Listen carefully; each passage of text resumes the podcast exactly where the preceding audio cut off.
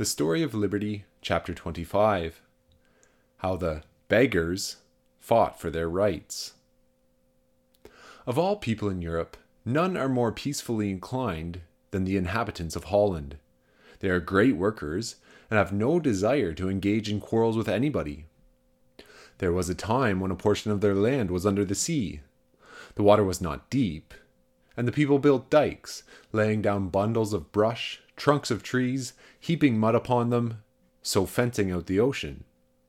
Then they erected windmills and pumped out the water. They laid off the land into fields and gardens, built their houses, made the canals their highways. And so, as the years rolled on, there grew up a country, as it were, from beneath the sea. The Dutch have little time to spend in pleasure. In winter, when the canals are frozen, they get up skating parties. But in summer, the butter and cheese must be made and the cabbages cultivated. Everybody must work. Even the dogs are put into harness. By hard, patient labor, they have become a thrifty people. Once they all accepted the Pope as the head of the Church. But they have begun to think for themselves and are fast becoming heretics. Charles, before he resigned his crown to Philip, began to burn and hang them. He taxed them unjustly, confiscated their property, cast them into prison. The men who ask questions have been sending thousands of men and women to jail. Fires blaze and men are burned not because they have committed crime, but because they read the Bible. Since Charles laid aside the crown, Philip has been crushing out the heretics with all his might. More than 100,000 have been put to death, thrust into jail, or driven from the country. The people have risen in revolt. One of Philip's officers called them a nation of beggars. They have accepted the term and have elected as their leader the silent man, William, on whose shoulder Charles leaned when he resigned his crown. The silent man is giving his money, his time, his energies to the cause. He was a Catholic, but he sees that men have a right to think for themselves and is ready to lay down his life, if need be, for liberty. He has been defeated in battle again and again, has been so straitened in circumstances that he had not money enough to buy a breakfast. But he has gathered another army and is determined to drive the Spaniards out of Holland. In 1574, the Spaniards are besieging Leyden. Philip offers the citizens of the town a pardon if they will surrender. But what have they done that they should accept a pardon? Nothing. They have been thinking for themselves and reading the Bible, which the Pope has forbidden, but have they not a right to read it? If so, they will not ask pardon of anyone. Philip is in Spain, eating bacon fat and witnessing the burning of heretics. This is the answer which the people of Leyden send to him. As long as there is a man left, we will fight for our liberty and our religion. General Valdez, one of Philip's officers, is sent by the Duke of Alva to level the city to the ground. After taking Leyden, he will sail up the Great Canal to Amsterdam. Five miles from Leyden is a great dike, the Landscheiding. Three quarters of a mile nearer is another, called the Greenway. There is another still, called the Kirkway. Inside of these are the forts and redoubts, sixty two in all, which are in the possession of the Spaniards. Half a pound of meat and half a pound of bread is all they have to eat a day, the aldermen weighing it out to each person in the city. On every side, the Spaniards pitch their tents. The people of Leyden are shut in. Only by pigeons can they send word to the Prince of Orange. They have no soldiers, but every citizen is a soldier, and so is every woman. May and June pass. There are frequent skirmishes. We will pay a bounty for the head of every Spaniard, says the burgomasters of Leyden, and now and then a man steals out, kills a Spaniard, cuts off his head, brings it in, and sticks it upon a pole on the walls, that the Spaniards may see it. The Spanish general expects to starve the beggars into submission. The days go by. The Prince of Orange cannot raise an army large enough to fight Valdez, but there is one thing that can be done. He can let in the sea upon the land, and drown out the hateful myrmidons of the Pope and of Philip. The people hail the proposition with joy. Better a drowned land than a lost land. We can pump it dry again if we drown it, but if we yield to the Spaniards, our liberties are gone forever, they say. Cut the sluices! It is the order issued by the silent man, and men go to work with their spades digging away the dikes. But what will the people in the country do? They must leave their homes. There is a scene of confusion. They take their pigs, cattle, goats, their goods and chattels, on board their boats and hasten to Amsterdam. It is hard to see the property disappearing beneath the waves, to behold their houses floating away. But better this than to give up their rights.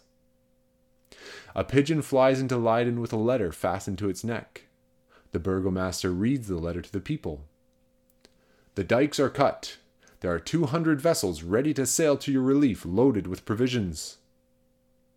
The cannon thunder, the bells ring, the people sing a psalm of thanksgiving over the joyful news, for starvation is staring them in the face. The Spaniards wonder what is going on in the city. It is not long, however, before they know that something is going on outside which they never dreamed of. The water begins to rise around them. What is the meaning of it?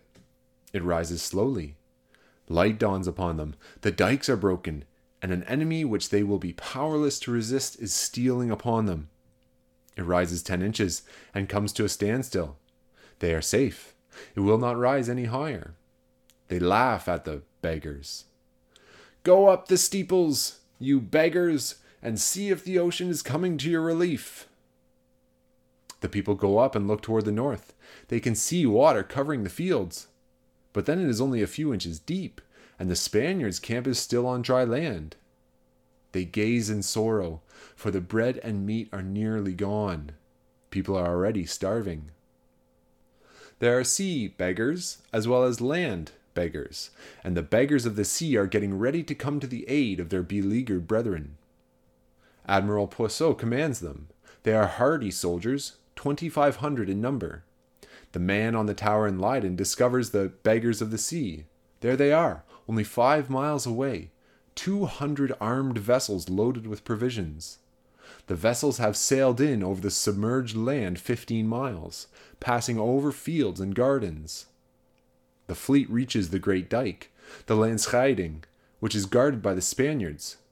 But the beggars of the sea open fire upon them. Some of them leap out of the ships, wade to the dike, and quickly overpower the Spaniards. None are spared, but all are put to death. Now the beggars are at work with their spades, breaking down the dikes. The water rushes through, and the vessels float on. The admiral seizes the second main dike, the Greenway, and breaks it down. He floats his ship to a stone bridge, a fortress in itself, swarming with Spaniards. The admiral cannot take it. His vessels ground, the wind is off the shore, and the water, instead of rising, is falling away. For a week, the vessels lie there embedded in the mud. The wind suddenly whirls northwest, and the waves roll in once more. The vessels float. They are only half a mile from Leyden, but between the fleet and the city is the Kirkway and the forts, swarming with Spaniards and bristling with guns.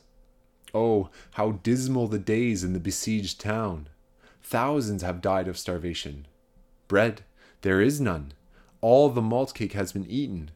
The people are eating dogs, cats, and rats. A few cows only are left. When one is killed, every scrap is eaten. They boil the hide, make it into soup. They eat the intestines, boil the horns to get the last particle of marrow. The famishing creatures strip the leaves from the trees, dig up the roots of grass growing in the streets, and devour them. Infants starve in the arms of their mothers, and mothers drop dead in the streets or creep away to die in some lonely place. The watchmen, as they go their rounds, find corpses everywhere. Eight thousand have died of starvation. The air is reeking with malaria, but still the people of Leyden hold out. Peter van der Werf is burgomaster. He stands in the marketplace, tall, haggard with hunger, worn out with watching. There are a few faint hearted ones. Give up the city, they cry. Would you have me surrender? I have taken my oath to hold the city. May God give me strength to keep it. Here, take my sword, plunge it into my body, divide my flesh to appease your hunger, if you will. But God helping me, I never will surrender. Brave Van der Werf, for this heroic firmness your name shall go down the centuries.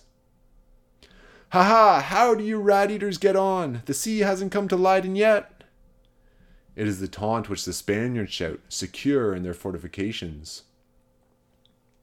You call us rat eaters. We are, but so long as you can hear a dog bark inside of the walls, you may know that the city holds out. We will eat our left arms and fight with our right. When we can stand no longer, we will set fire to the city and perish in the flames rather than give up our liberties. Is the answer hurled into the teeth of the Spaniards. The night of October 1st comes. The city is at its last gasp. Day after day, the wind has been off the shore, and the fleet has lain motionless in the mud. The wind whirls southwest and blows a hurricane. The sea is rolling in. The water rises. The vessels float. Hurrah! The cry goes up from the beggars of the sea. The morning comes. The fleet is close upon two of the forts. The Spaniards are seized with a panic. They leave the fortifications and rush along the dike. The beggars of the sea chase them, throwing harpoons and striking them down just as they have harpooned the walruses of the North Seas. Only one fort blocks the path of the beggars now. Let them but take that, and the city will be saved. Night comes on. In the morning, the beggars will open up the fortress with all their cannon. The waves are rolling in, dashing over the dikes. Dark and gloomy the hours. In the city, everybody is astir, for when morning comes, the citizens will make a sortie and fight their way to the fleet. Crash! There is a sound of a falling wall.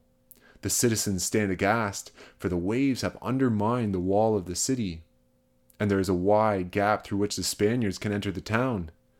There is a hubbub in the Spanish camp. All is lost. No, not all. Day dawns, the forts are silent. No Spaniards are in sight, not even a sentinel pacing his beat. Just outside of the fort is the fleet. The cannon are loaded, and the men stand with lighted matches. The beggars of the sea are determined to sweep all before them the admiral sees a man wading through the water toward the fleet, while the people in the city see a boy waving his cap from one of the forts. What is the meaning of it? They're gone! he cries. There is not a Spaniard left. At midnight they fled. The falling of the wall filled them with consternation. They think the citizens are making a sortie and flee along the dike, and now they're miles away. They might have stayed secure. The fleet might have been beaten back.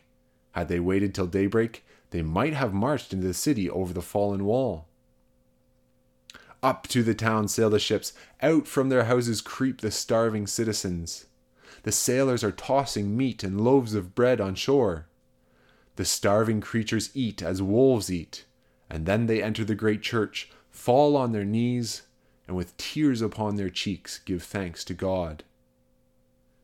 Never again shall the Spaniard beleaguer Leyden. Never again shall Philip encamp his armies in their fields, over which the sea is rolling. They have drowned their land, but have saved that which is worth more than houses, lands, or life their liberty. From this time on, they will wage war against the Spaniards till they drive them from the country. There is great rejoicing in Amsterdam. The people send more supplies to their friends in Leyden. Other cities contribute. Elizabeth of England befriends them. She is greatly moved when she hears of their sufferings and of their bravery and endurance. She sends Sir William Davison with money to aid them. Sir William has a young man for his secretary, William Brewster, who performs his duties so faithfully that the burgomaster presents him with a gold chain. Now let us take a good look at this young man, for we shall see him, by and by, in the old manor house at Scrooby, and on the shores of New England, laying the foundations of liberty in the New World. Sir William Davison is his friend, and Elizabeth's great minister, Sir Thomas Cecil, has appointed him to this position. He is in high favor. He loves liberty, and his soul is greatly stirred at the outrages committed by the Spaniards. He is learning early in life that liberty is worth more than all things else.